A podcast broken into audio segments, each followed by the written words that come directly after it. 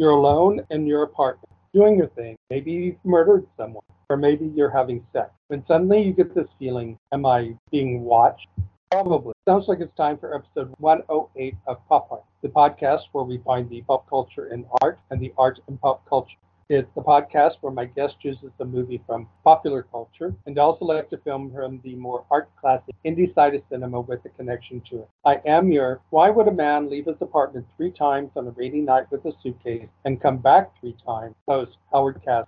Today, I'm happy to welcome as my returning guest, blogger and film enthusiast James Wilson, who has chosen as his film one of Alfred Hitchcock's masterpieces, Rear Window, while I have chosen one of Krzysztof Kieslowski's masterpieces, a short film about love, both films about voyeurs and voyeurism. Before beginning, I do want to encourage my listeners to follow, like, or comment on the podcast. I want to know what you think. So to begin, James, why don't you remind our audience about yourself? Blogging by Cinemalight is something that I've been doing for the last eight years. It was a offshoot of another blog that I was doing where I found myself just talking about movies. Oddly enough, found that the process of blogging and writing about movies actually cleared my head about thinking about movies so that I had more computer space in my brain to deal with other things in life. You get to such an age that at times your brain just gets too full downloading my thoughts on movies allowed me to purge them from my brain and get on with life.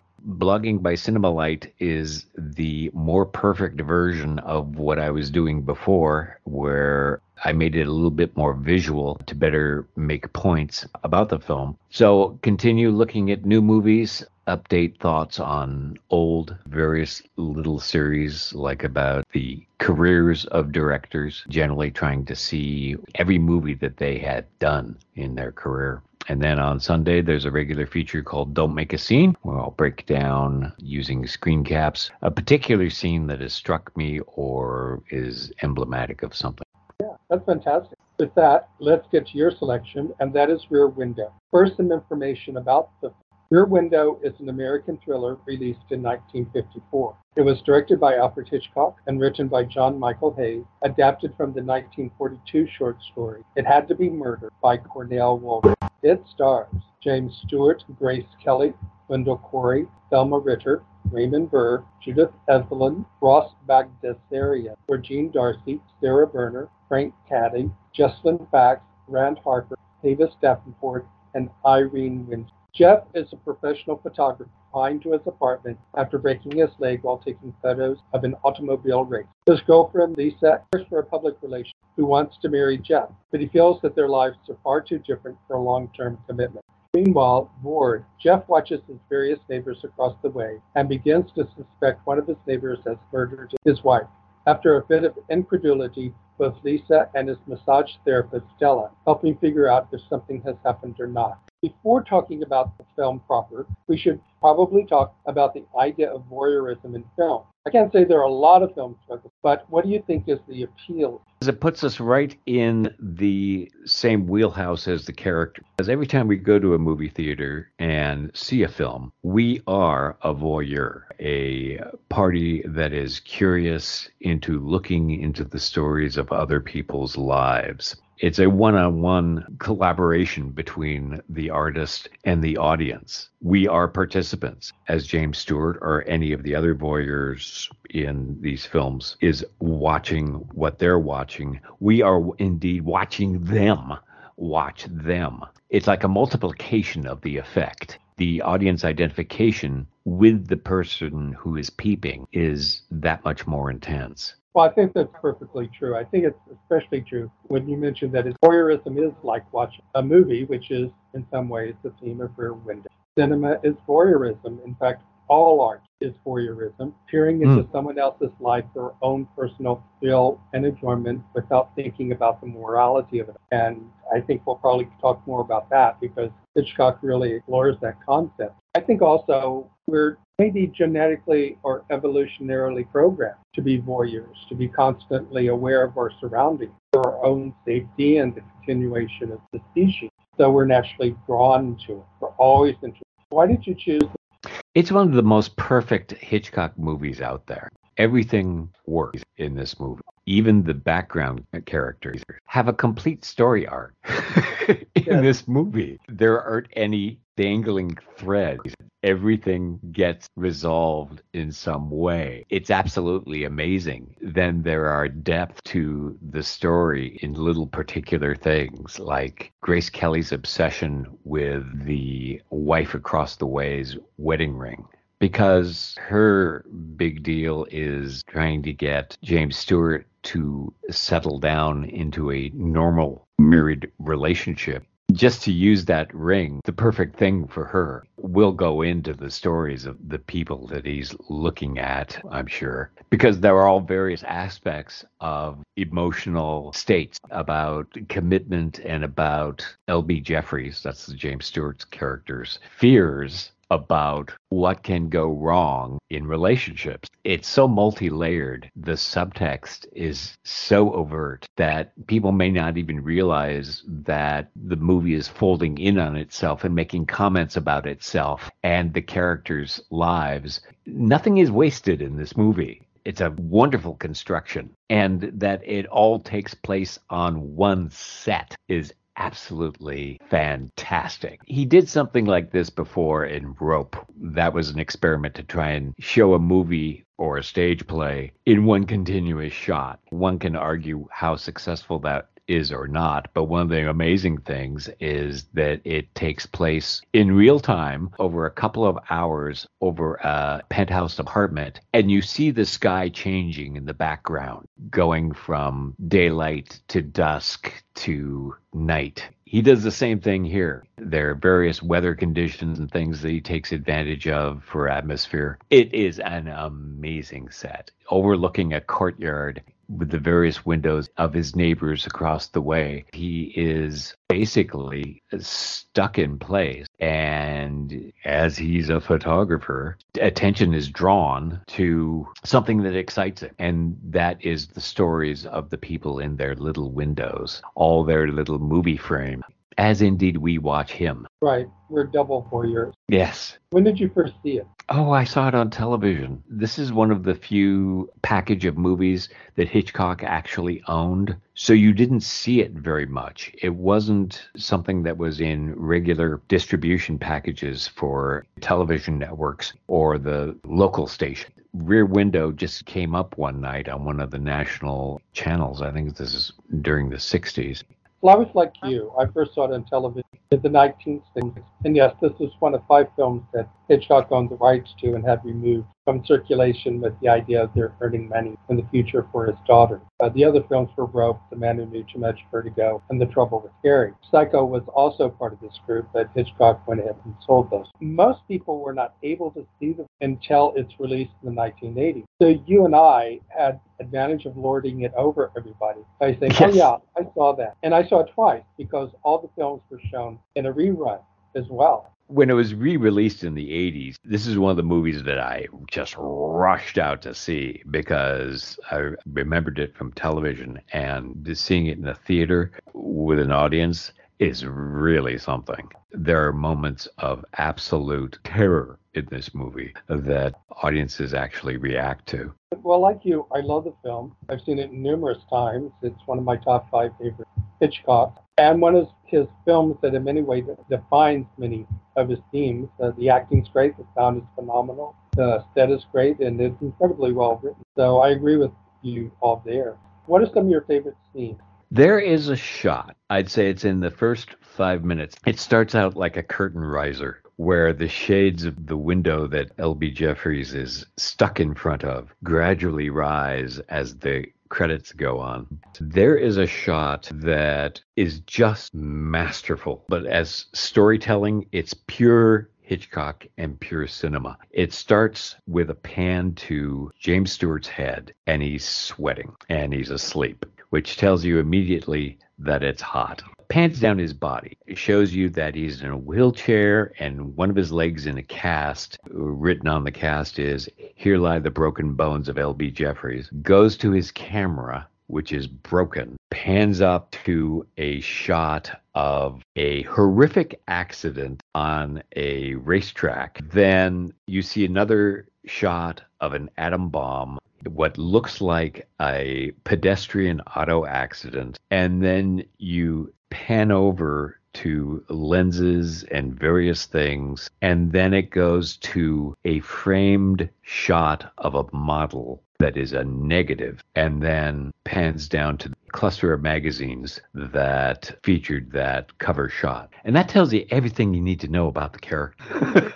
Yeah, right it, there. It's a marvelous way of telling you how he got his broken leg without Yes. telling you how he got it. it's brought up incidentally in a phone call, but other than that, that's all you need to know. It also tells you that as a photographer, he's attracted to danger. He likes risky subjects, which kind of explains why he is a voyeur. Number one, he's a photographer, but number two, he wants to see what's going on with the people across the way. And then you have this glamour shot. What does he do? He frames the negative Right. Which is nuts. But it kind of shows you his disregard for that type of photography and that sort of assignment explains away why he prefers the other over this and why he's so reluctant to settle down. It's not exciting to him. It's an amazing shot. And- very, very creative. I like the scene when the soldier returns home to Miss Torso and he's this Yes. sort of nerdy guy. There's a series of scenes where the husband of the newlyweds is sitting in the window and his wife calls him to come back to bed and he doesn't look so thrilled. Yeah, he's getting tired of having sex all the time. Uh,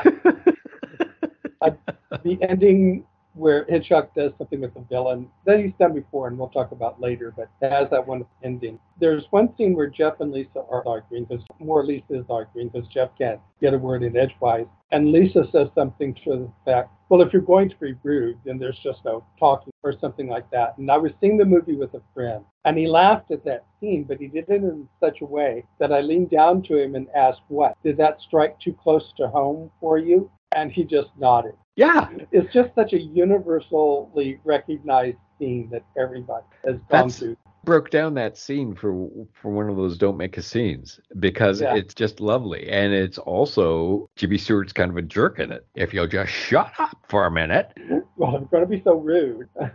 well, if you're going to be so rude, In talking about Hitchcock, this is the fourth time Pop Art has talked about one of. We combined Spellbound with Memento, two films about people with amnesia who may or may not have killed someone. North by Northwest and Tell No One about people accused of killing someone and they go on the run to prove they're innocent. And you were my guest when we talked Vertigo and Mississippi Mermaid, two films about them to tell. And in Mhm. fact, Hitchcock will return for the next episode when Pop Art will cover the bird and the naked jungle when animals attack. yes. So, in full disclosure, as I said last time, he's my favorite filmmaker.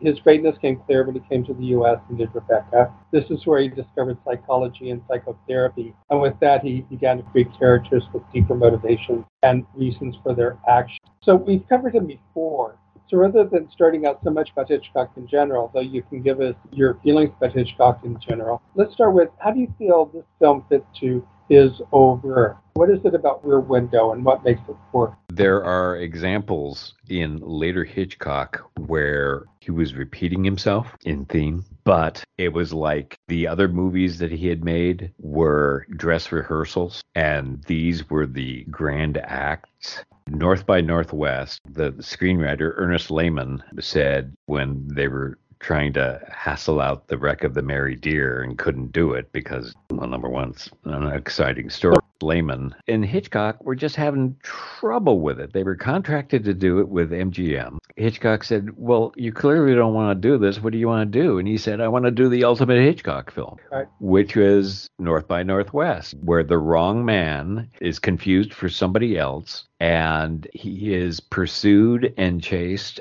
his life is made a living hell before he can absolve himself of something he didn't do. It is the ultimate Hitchcock film. And then there's this one where there have been so many voyeurs in Hitchcock's films before. The single point of view that he uses continuously in his movies. There's a Hitchcock formula of filmmaking, of shot sequence, where you look at the person who is looking, you look at what they're seeing, and then you see the reaction to what that person is reacting to. And that is his really good formula. And this is the ultimate version. It's a movie length version of those sequences. It's like a little diamond in Hitchcock's career. It is perfect. It may not be his best film, but it's certainly the most Hitchcock film that there ever was. As far as his technique, subject matter, there's a little bit of psychology to it. Characters are not just cookie cutter characters. They're interesting in and of themselves. And the very fact that the guy is a voyeur and that is what he is purely because it's his profession and it's what he does in his off time as well. I certainly agree with all that. As I said, I think it's perhaps one of his movies that best summarizes his themes. And of course, what makes it work is it's a top rate thriller. Yeah. Um, but the more times you watch it, the theme of voyeurism and how we are complicit in it becomes stronger as you realize that it is more than simply a thriller. But that's probably one of the reasons why, and we'll talk a little about this later, it was somewhat dismissed by critics because when you first watch it, it really is just a top rate thriller. And it takes a while for you to realize that there's more going on than it seems first. And I think it's because Hitchcock was a working director at the time and there was no perspective. Oh, well, this I is mean, he- typical he, Hitchcock. made to make money. Yeah. What was so great about Hitchcock is he could take pulp material and turn it into gold. Like Billy Wilder. Yeah. Whereas most critics at the time would pay attention to novels turned into films and think of that as high art, Yes, as opposed to the pulp material. They were more interested in the prestigious films, things like Gentleman's Agreement and Wilson. Movies today that we don't quite take as seriously because we take the film noir and thrillers of the time far more seriously than with the studio prestige film of the time. Yeah, and it's probably because those films are more creative because they had less resources. I also think also that the studios were more focused on what they thought the audience wanted. And they were right. These prestige films that they made made a lot of money. But the B films, the film noirs, the other kind of films, they were tapping in to something that was going on underneath the surface that even America didn't realize there. And we didn't really realize what these films were about and what they were tapping into until long after. Exactly. And it's probably because they had less attention from the studios. Right. They could get away with looking at darker aspects of the zeitgeist and things like that, as opposed to these prestige films where they played it safe. Yeah, the kinds your parents want you to watch while you want to go off and watch the monster movie, the gangster film, and things like that. Who knew we would be on the right side of history with that? it, Um, it is it is ironic that we're looking at all these bug-eyed monsters and they're actually warnings about atomic energy. Yeah, they're they're all parables from the Cold War. Roger Ebert reviewed the re-release of Rear Window in October 1983. He said the film, quote, developed such a clean, uncluttered line from beginning to end that we're drawn through it and into it effortlessness, or whatever that word is. The experience not so much like watching a movie as like, well, like spying on your neighbors. Hitchcock traps us right from the first. And because Hitchcock makes us accomplices to its voyeurism, we're along the ride. When an enraged man comes bursting through the door to kill Stewart, we can't detach ourselves because we look to, and so we share the guilt, and in a way we deserve what's coming. And this is what is masterful, and something Hitchcock does over and over again. We come to sympathize and even get on the side of the bad guy suddenly, out of nowhere. Psycho, we hope the car goes down in swamp. In Frenzy, we hope he gets that pin back court. In Notorious, in the last scene, as Claude Rains is being left to his fellow Nazis, we feel sorry for him, though he tried his wife. And that happens here. In the last scene when Thor, we actually feel sorry for him and angry at Jeff and even ourselves. It is weird and it's perverse, but It is. it's Hitchcock. I think I, I said this the last time. For me, what he does is he tells you, the audience, feel this way. I want you to feel this way. Don't you feel this way? Feel this way. And when you say, yes, I feel that way, he says, now, aren't you ashamed of yourself? yes. and then turtles. Yeah.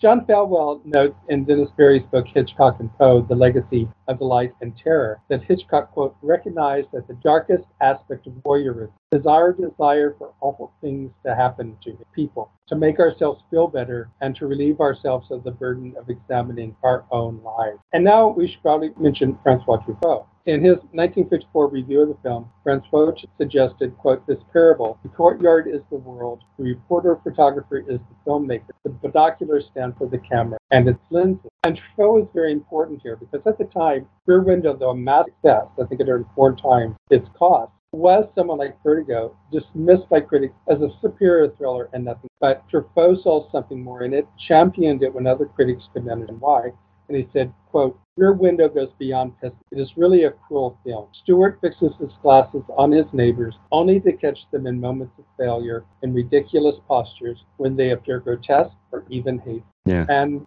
that's what art is. We catch people at their worst and most grotesque. Yeah. Did you ever hear the story about Joseph Cotten at the premiere with his wife when the Raymond Burr character, Grace Kelly, is broke into his apartment? Raymond Burr is attacking her. Joseph Cotten's wife gripped his arm and said to him, "Do something."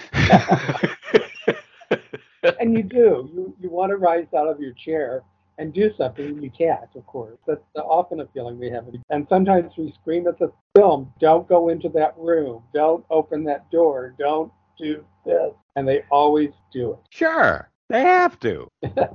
because we want to, even if we, we want don't want to. to. We want them to do it. yeah. Each window Jeff looks at has its own story and sometimes genre, and you mentioned that before. Jeff is watching a lot of movies at the same time. He can't help it. You know, there's melodrama, there's an artist who can't get it right, there's softcore porn with the newlyweds and Miss Torso, the Miss Lonely Hearts. I mean, he even gives them names. Yes. And then there's the childless couple with the dog. Yes. In the Hitchcock Truffaut book, they bring up that scene where the dog has been killed. Spoilers. She yells at everybody. She's crying, mourning the dog. She upbraids all of her neighbors for looking. She's yelling at us too. Who would and do it, this to a little dog? Yeah. Well, we're supposed and to be neighbors. We're supposed to support each other. We're supposed to like each other. And, and then he, and they don't. That should be stabbing Jeff in the heart. But of course, his curiosity is drawn towards the Raymond Burr character's window, who's the only one who is not watching, and he's smoking a cigarette in the dark. That's a really great one. it's just, mm. I keep calling him Raymond Burr. I should call him Thorwald. It's a great name. I'm not sure why they chose Thorwald. It's a great Lars name. Thorwald. Like, the screenplay is by John Michael Hayes, based on a short story by Cornell Woolrich. It was quite witty and smart, and I think you've talked about how they've just built it out so many of the details that dovetail that make a world outside of the apartment and outside of the murder. It may be a little glossy to some degree, but there's a feeling of reality here of living in this apartment complex. I've got the Hitchcock Truffaut book in front of me right here. Truffaut says, To my mind, Rear Window is probably your very best screenplay in all respects the construction, the unity of inspiration, the wealth of details. And Hitchcock goes, I was feeling very creative at the time. The batteries were well charged. John Michael Hayes is a radio writer and he wrote the dialogue. Yeah, you're right. John Michael Hayes began in radio and then moved to film, where he went back and forth between big, glossy melodramas like Torch Song and Butterfield 8, and he got an Oscar nomination for Peyton Place, where he somehow managed to turn uh, that pulp piece of fiction into actually a movie worth watching. And then he would do more substantial films. He did four for Hitchcock, Rear Window, The Man Who Knew Too Much, Sketch Thief, The Trouble with Harry, and adaptations like The Matchmaker, The Audrey Jones Hour. But Cornell Woolrich is a magical name among the fans of film noir. If Woolrich's name is connected in any way to any film noir, it is a must. Yes. It could be terrible, but it's a must. He started out as a writer of novels about the jazz. The jazz age ended. He turned to pulp stories, very prolific. He was the source for the movie Mississippi Mermaid, which we talked on in connection with Vertigo. It's also known as the writer of source material for The Window, The Bride Wore Black, Night Has a Thousand Eyes, Black Angel, and many others. Yeah. in the original short story, which I read but I don't remember all that much, there's no love story and no additional neighbor. It's not revealed into the last line that the hero has been legged. So I think we really have to say Hayes and Hitchcock came up with all material yeah. almost and what a remarkable job. Yeah, it's one of those amazing things. A lot of people say that the best movies come out of short stories because you can take that kernel of an idea and pop it into an extended screenplay that you can add things to it and build on it. That's where a lot of the really great filmmakers make really good stories from these short stories where they can expand them and turn them into full fledged bursts of imagination. Right. Do you have a favorite performance? Thelma Ritter. Oh, yeah. Oh, my God. Thelma Ritter, national treasure, serving both as a common sense commentator, but also the worst of them. but she's so much more matter of fact about it. Gee, I wonder where he cut it, the body up, how difficult it was, and what did he do with it all. They're all getting sick over her comments. Even before she was griping to him about how sick he was, yeah. that he was looking out the window, that he was a voyeur that you know they send people to prison for that sort of thing. Not only the conscience but also the worst part of people. And for his little part and what little he had to do i always admired raymond burr in this movie because he's just a presence. Very scary at first and then he becomes sad pathetic little man. Yeah. And then a it, killer. Yeah I've seen so many Raymond Burr movies because I just find him a fascinating actor fun to watch whether he was playing a villain or non-villain. He always seemed a little villainous and a little threatening in whatever he did. Well, you're right. Thelma Ritter steals every movie she's in. And she just steals it. I think Stewart and Kelly have great chemistry. Do you sort of have a favorite of the stories across the way that you like maybe more than others? The one I like the least is the Miss Lonely Hearts because it mm-hmm. seems the most like a movie. yeah. like a bad movie. But I think my favorite I think it's Miss Torso. It's very funny. Of course, there is the attractiveness aspect to it. She's always fending off wolves, but who she loves and her returning soldier is Wally Cox. sort of, yes. Not really Wally Cox, but Wally Cox. He comes home and says, Hey, what do we got to eat? Yeah. It is completely opposite to what the standard would be there are three technical areas which we should, before you move on. Cinematography, set design, and sound. Cinematographer was Robert Burks. He did 12 films for Hitchcock, winning an Oscar for To Catch a Thief. He's known for pre-planning and being on the planning stages of the film, sometimes building models to plan everything. And he was known for being able to tailor his approach to any filmmaker. However, outside of Hitchcock's films aren't all that notable, but through what he contributed to Hitchcock, he became an important contributor to the art of cinematography. I think here this is one of his best. I mean, it's very difficult to shoot a film and make it interesting with such a restricted set. Yeah. The set design was Hal Pereira and Joseph McMillan Johnson. Everything was filmed on the stage at Paramount. They removed the bottom floor and went into the basement. It took six weeks to build and had a drainage system for the rain and a lighting system to create natural looking light. The only thing is, the more you see it, you can tell that that street behind the apartment is only wide enough for one car. Out of the 31 apartments, eight were completely furnished. And I read that Miss Torso actually lived in hers for the duration of the shooting. Get out. Yeah. but it's an amazing, it's just an amazing piece of construction. And economical as well, probably. In the end, when it comes to sound, Franz Waxman did brief music for the opening and closing credits, and he did the piano tune Lisa that the composer was working on during the film. But overall, like in The Birds, the director used primarily diegetic sound, sounds arising from life of the characters throughout the film. There are four people credited to sound. The Loren L. Ryder got the Oscar nomination. Yeah. And the way the sound just floats in the air behind everything and gives you feeling reality. And that's one aspect that nobody mentions. I was a sound designer.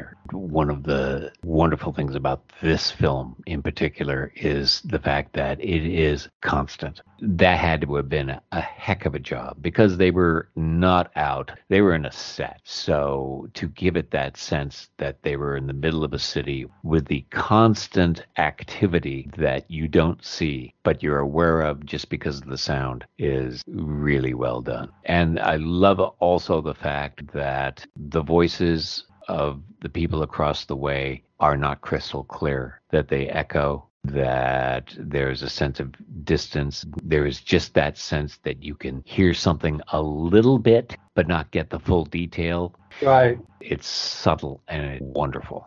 Bosley Crowther of the New York Times at the time called the film a quote tense and exciting exercise, unquote, and deemed Hitchcock as a director who, whose work has a, quote, maximum of build-up to the punch, a maximum of carefully tricked deception, and incidents to divert and amuse.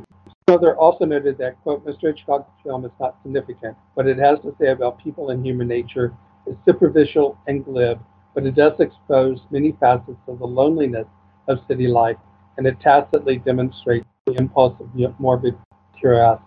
Variety called the film, quote, one of Alfred Hitchcock's better thrillers, unquote, which, quote, combines technical and artistic skills and a matter that makes an unusually good piece of murder mystery and entertainment. Whereas the film ranked fifth on the Cahiers du Cinema's top 10 films of the year list in 1955.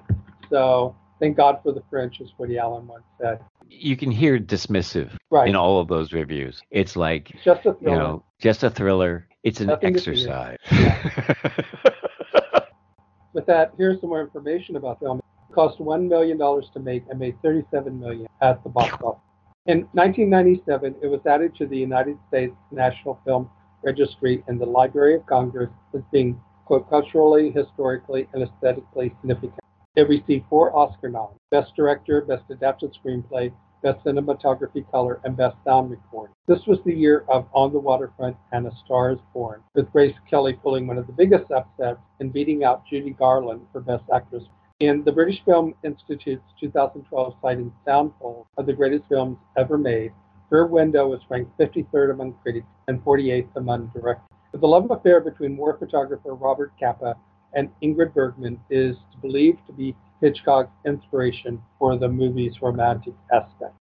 Special note should be made of Bess Flowers, who was one of the songwriters' party guests, an older social. She was known as the queen of the Hollywood extras, appearing in more than 350 feature films and numerous comedy shorts, 41 year career. She appeared in at least six Alfred Hitchcock films and 23 films nominated for Best Picture and five that won. I remember her best from All About Eve when at the very end she tells Eve, I'm so happy for you. Sometimes she had a line. And I could be wrong with this, but I think I'm right. On TCM, I believe they said that one of the reasons she was so popular as an extra is she bought every costume she wore in the movie, such that when she was called to be an extra, she asked when the story took place, and she'd already have a costume. Hitchcock makes his traditional cameo appearance in the songwriter's apartment where he's seen winding a clock at about 25 minutes in. Benny Bartlett, who plays Miss Torso, says is one of the Bowery.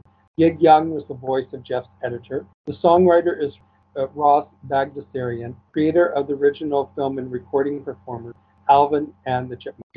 Yeah. With the death of Rand Harper, the newlywed, in 2016, all credited cast members are.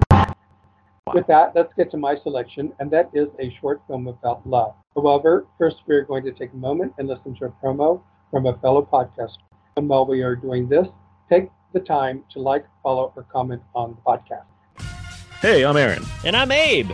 and together we host Out Now with with Aaron and Abe. Hey, we pulled that off. Hey, this is a weekly review show, right? We talk about movies on a weekly basis. and other things. Yeah, we have uh, commentary tracks, we, we have lots of guests. A lot of bonus episodes, a lot of game talk, a lot of sports talk. Yeah, somehow sports talk factors in there along with Simpsons references for whatever reason. So give us a listen. We're everywhere podcasts are found. Yeah, they're everywhere, right? Everywhere.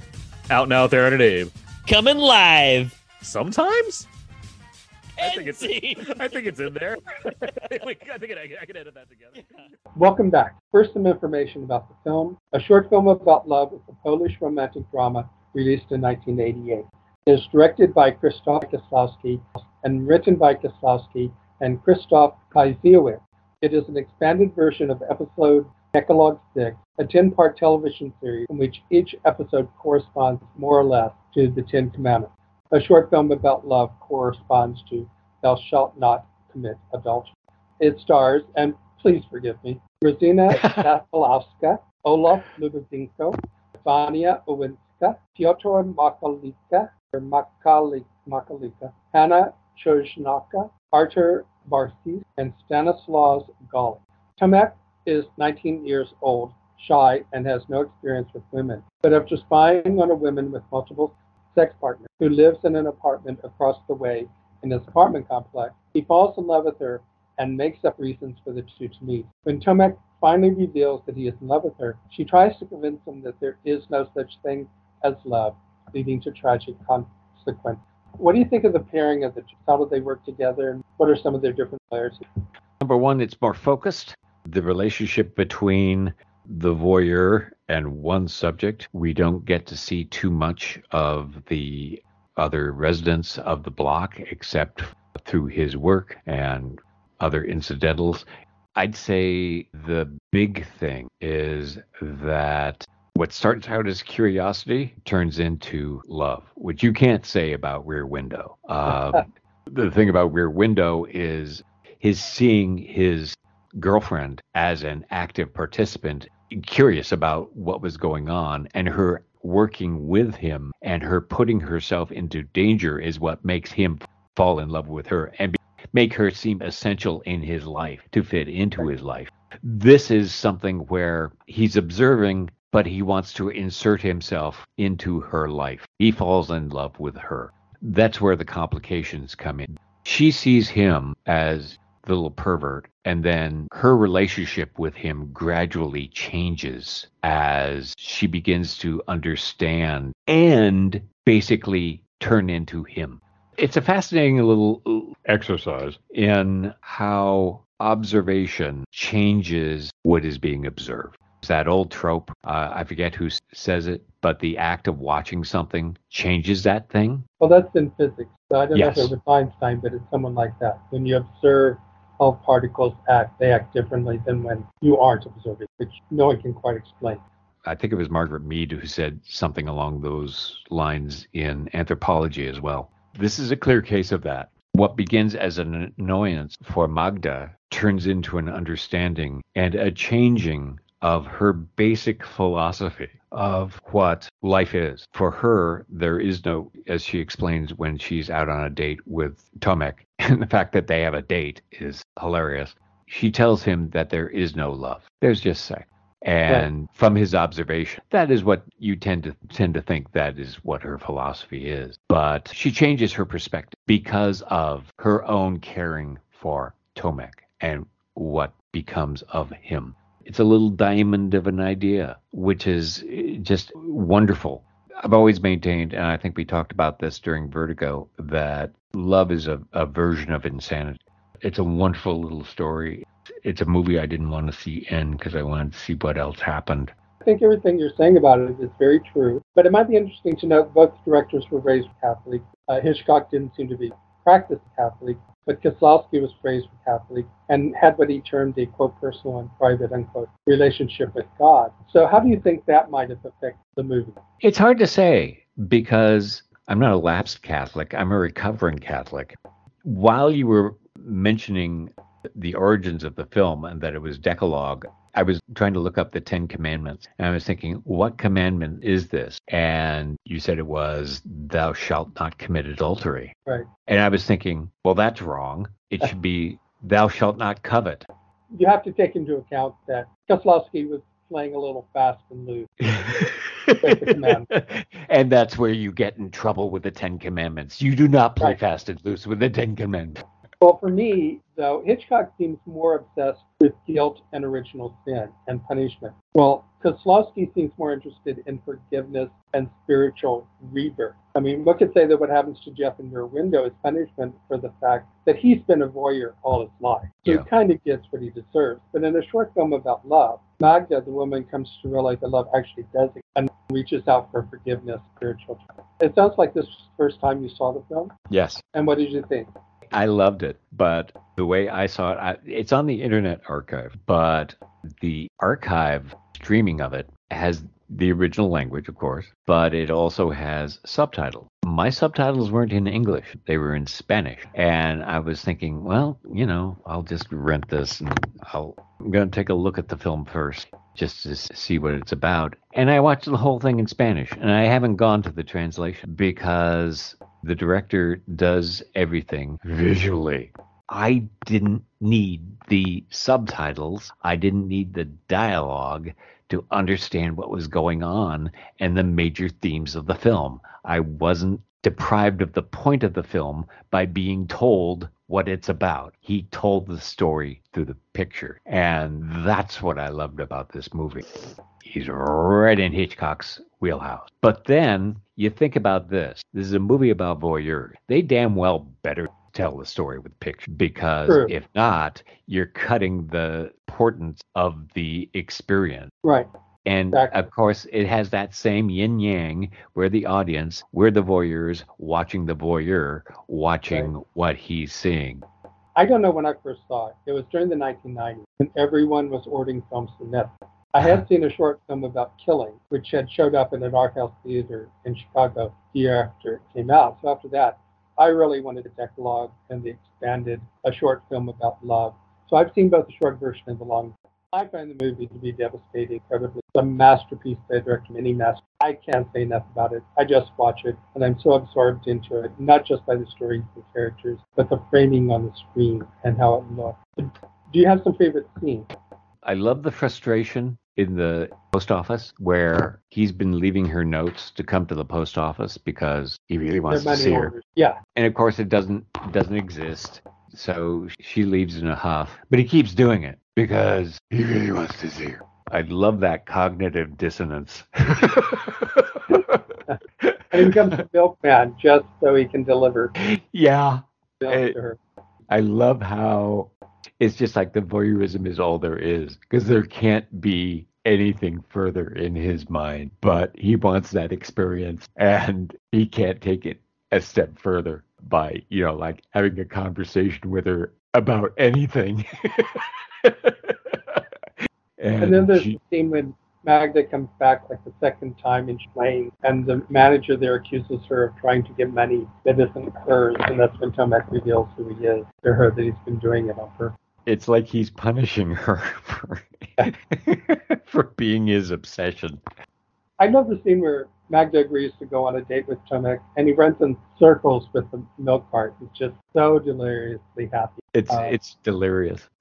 The scene where Magda seduces him and he has premature ejaculation, and Magda says that's all love is. Tomek runs off in shame. The director, as we said, was Krzysztof Kieslowski. How familiar are you with him? Do you have a favorite film? And what do you think of his direction here? This is the first movie I've ever, the first time I've ever heard of him. So I've got a lot of catching up to do, especially as a recovering Catholic. It'll be interesting to see what else is out there. You've said you've watched this several times and that you love this film. No, is there this is- any, Probably the third time, either the second or third time. But I've also, I'm reaching for a pen. Are there any other films Oh. that definitely. you in full disclosure, I think he's the greatest filmmaker of the 1990s. He had a short career. He died relatively young.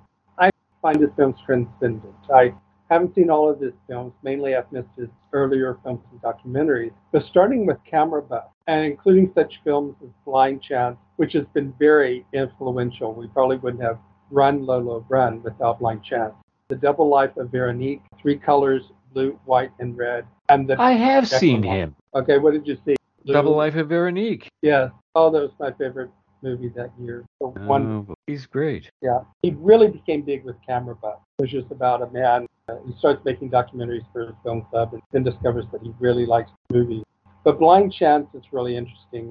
It's three stories, but it's the same central character, and it's what happens when he runs for a train and makes it, when he runs for the train and doesn't make it, and he runs for the train and he ends up getting arrested for something he did. And you see the three different scenarios play out. So, like I said, you wouldn't have Yeah. run run without blind chance. Interesting. And it's just devastating. The end of Red, Three Colors Red, is just desperate. He has a remarkable eye for framing. Every scene films with careful pose, but to sort of have that down to earth feel of 70s, 80s cinematography, it's not glossy, maybe even a bit raggedy, but it's carefully composed. There's emotion in every shot. He has one major theme, I think. It's the theme that affects me more. Is that he seems to believe that we are all connected in some sort of spiritual and transcendental way. In this film, not only are these two people connected who live across from each other, all of the Decalogue place apartment building. Yeah. Uh, but also for the double life of Veronique, when these two characters have this kind of spiritual connection where one affects the other one's life, then you get to the end of Three Colors Red, and it just, oh, uh, I started crying Three Colors Red. But in spite of the spiritual and transcendental idea that we're all connected, he described himself as, quote, one good characteristic. I am a pessimist. I always imagine that to me the future is a black hole. And I don't really see his films that way, but sometimes the more pessimistic a person is, the more optimistic is. That's interesting because I know whereof he speaks because the future is unknowable, especially for a filmmaker. You're basically dealing with past. Interesting. But I highly recommend him. Like I said, I think the greatest filmmaker of uh, the late 80s and 90s and deeply influential. The screenplay is by Kieslowski and Christoph Piesiewicz. I think that's how it is. I Yeah. looked it up on YouTube and I think I got it right. It was by Ziewicz who had the original idea. He was a liberal lawyer who supported solidarity. He met Kieslowski while making a film on communist show trials. About three years later, he came up with this idea because he had seen an artwork from the 15th century that illustrated the Ten Commandments. Kieslowski liked the philosophical challenge, but he also wanted to use it as a way to dramatize the hardships in Polish society while avo- avoiding politics, which were the main earlier films. This is sort of early in his. Uh, Yeah. It was made for television. Originally, he was going to use 10 different directors, but like so many filmmakers, he couldn't let go of the control of the film. He said that films did not correspond exactly to the commandment, and he never used their name himself. But there is a major difference between the television version and the expanded version, and that is the ending. The actress playing Magda suggested the film have a fairy tale ending. In the original TV episode, it ends with Tomek back at the post office, recovered from his suicide. When Magda comes to see him, he says that he doesn't watch her anymore. So the film ends with Tomek losing belief in love. But the film ends with Magda's more developed concern for Tomek, mirroring his earlier obsession with her. And it ends in Tomek's room after he comes home from the hospital. She looks through his telescope into her own apartment, and Yeah. Replaced an earlier scene of Magda crying in her kitchen, an incident which eventually led Tomek to reveal his feelings to her. But in this this time, when she sees it through the telescope, she is joined and comforted by Tomek. So I guess I do like the fairy tale ending better, but the original ending does have a certain power. It's very It does-. It does have power, but there's something lyrical about her looking through the telescope and seeing herself. Uh, and how it might have been. Yeah, reliving that memory as something different with him included in it, which he was before, but she wasn't aware of it. Right. Wow. Like the other Decalogue film, it features this mysterious, angelic man in white. Archer Varsis plays the part. You see him twice when he, he passes Tomek in the courtyard. I think once when he's coming out of the door and, and is going in. He's the guy with the two valises. Yeah, carrying the luggage, the weight of the world. He was supposed to appear in all of them, but he doesn't appear in episode seven. But that's because he was filmed, The Man at a Railway Station, but they blew it. So due to technical difficulties, it couldn't be included in that one. I don't know why he wasn't in 10, so it might make sense that in the very last one he wasn't there. But I always thought he represented God or some spiritual aspect of life that connects us all. But if he represents a God, it's for a God that watches, that doesn't interfere. So he's a voyeur too. Yeah, well, that's all God is. God is a voyeur, and I don't know which is worse, Just- that he doesn't interfere or he doesn't. Uh, yeah. do you have a favorite performance? Magda. Yeah. It's full throated, containing all uh, aspects. Here's another interesting aspect to the story is that she starts out kind of harsh and ends up being just completely empathetic, both in our attitude towards her and her attitude uh, towards the boy. That's a good arc. And she's really good in it. But I also like oh gosh, what's the what's the relationship between The mother Yeah. of Tomek, Tomek's friend. Tomek lives in the apartment of his close friend, who isn't there. He's away doing something. But uh, the friend's mother the godmother That's is one. great. Yeah. I think Tomek works well because he should creep you out, but there's something innocent about him. Definitely not Norman Bates in Psycho, though you do kind of wonder at first. But uh, though you think what he's doing is really creepy at the same time, you do see his innocence in it all. You don't think he's literally mad. You know, we all go a little mad sometimes. Norman Bates does.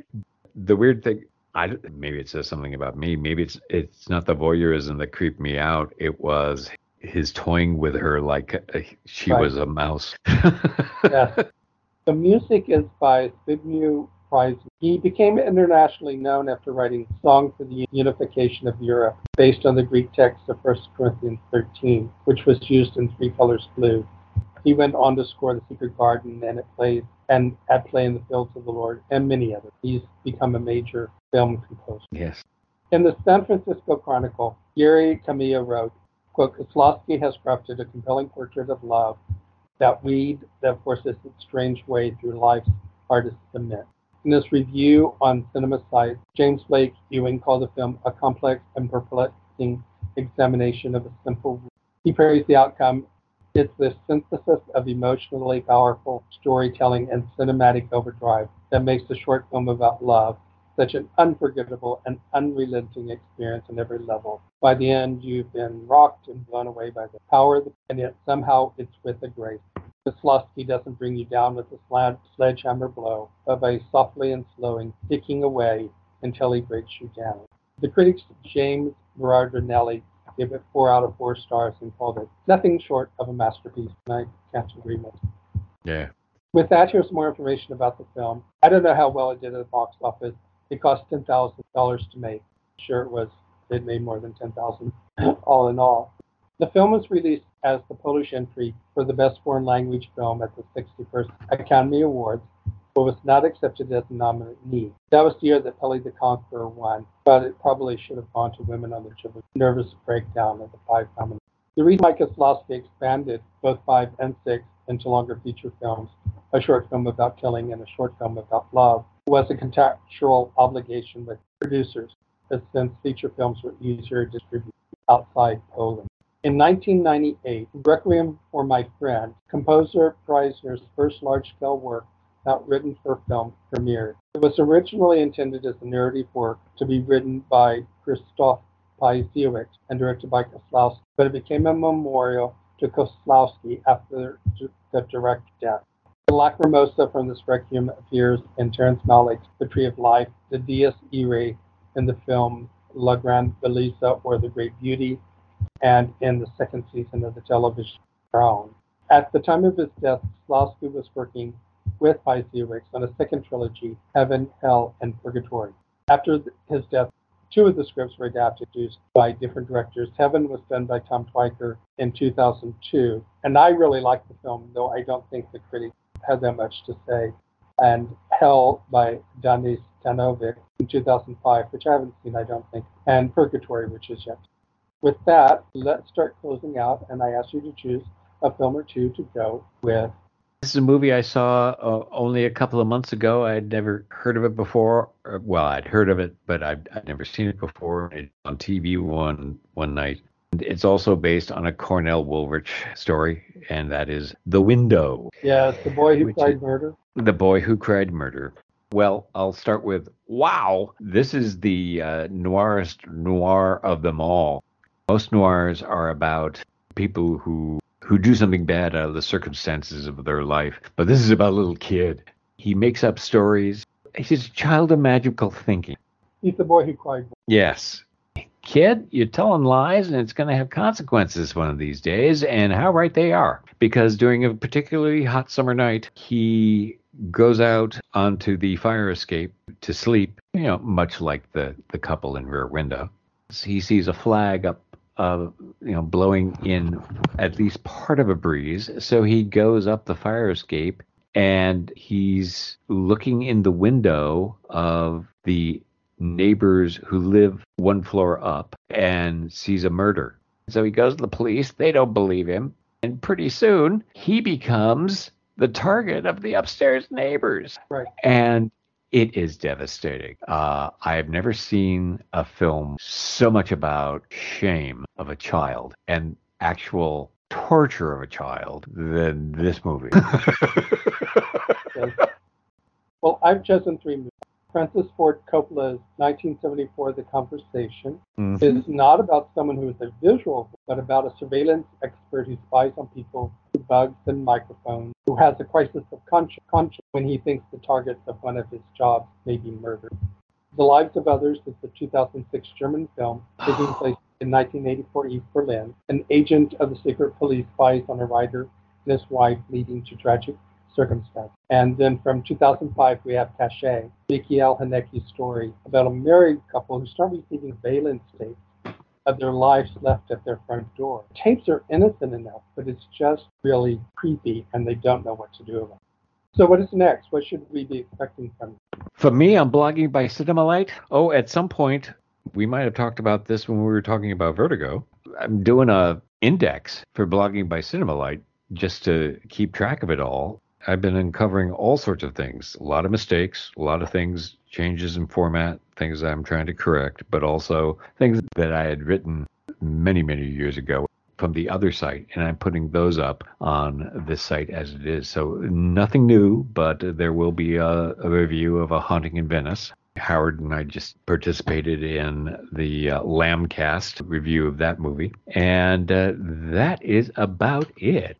Well, first I'll go through my usual litany. I'm a screenwriter and script consultant, and you can find more information about that on my Howard Casner Screenplay consultation page on Facebook. My blog is called Rantings and Ravings, and there I explore issues on film and screenwriting. I've published two books of short stories on Amazon, The Starving Artist and Other Stories, and The Five Corporations and One True Religion. These are sci-fi, supernatural, and fantasy short stories. I've also published the second edition of my screenwriting book, More Rantings and Ravings of Screenplay Reading. I'm an amateur photographer, and you can find those on Instagram. The previous episode was with filmmaker Elizabeth Blake Thomas, where we talked two films about magic, Amy Heckerling's Clueless and George Cukor's The Model and the Marriage Broker. The next episode will be with screenwriter C. Courtney Joyner, where we will discuss two films where animals attack. Alfred Hitchcock's The Birds, with the animals being, well, birds, and Byron Haskin's The Naked Jungle, about army. So once again, thank you, James, for being a guest on Pop. My pleasure. It's always a pleasure being on this.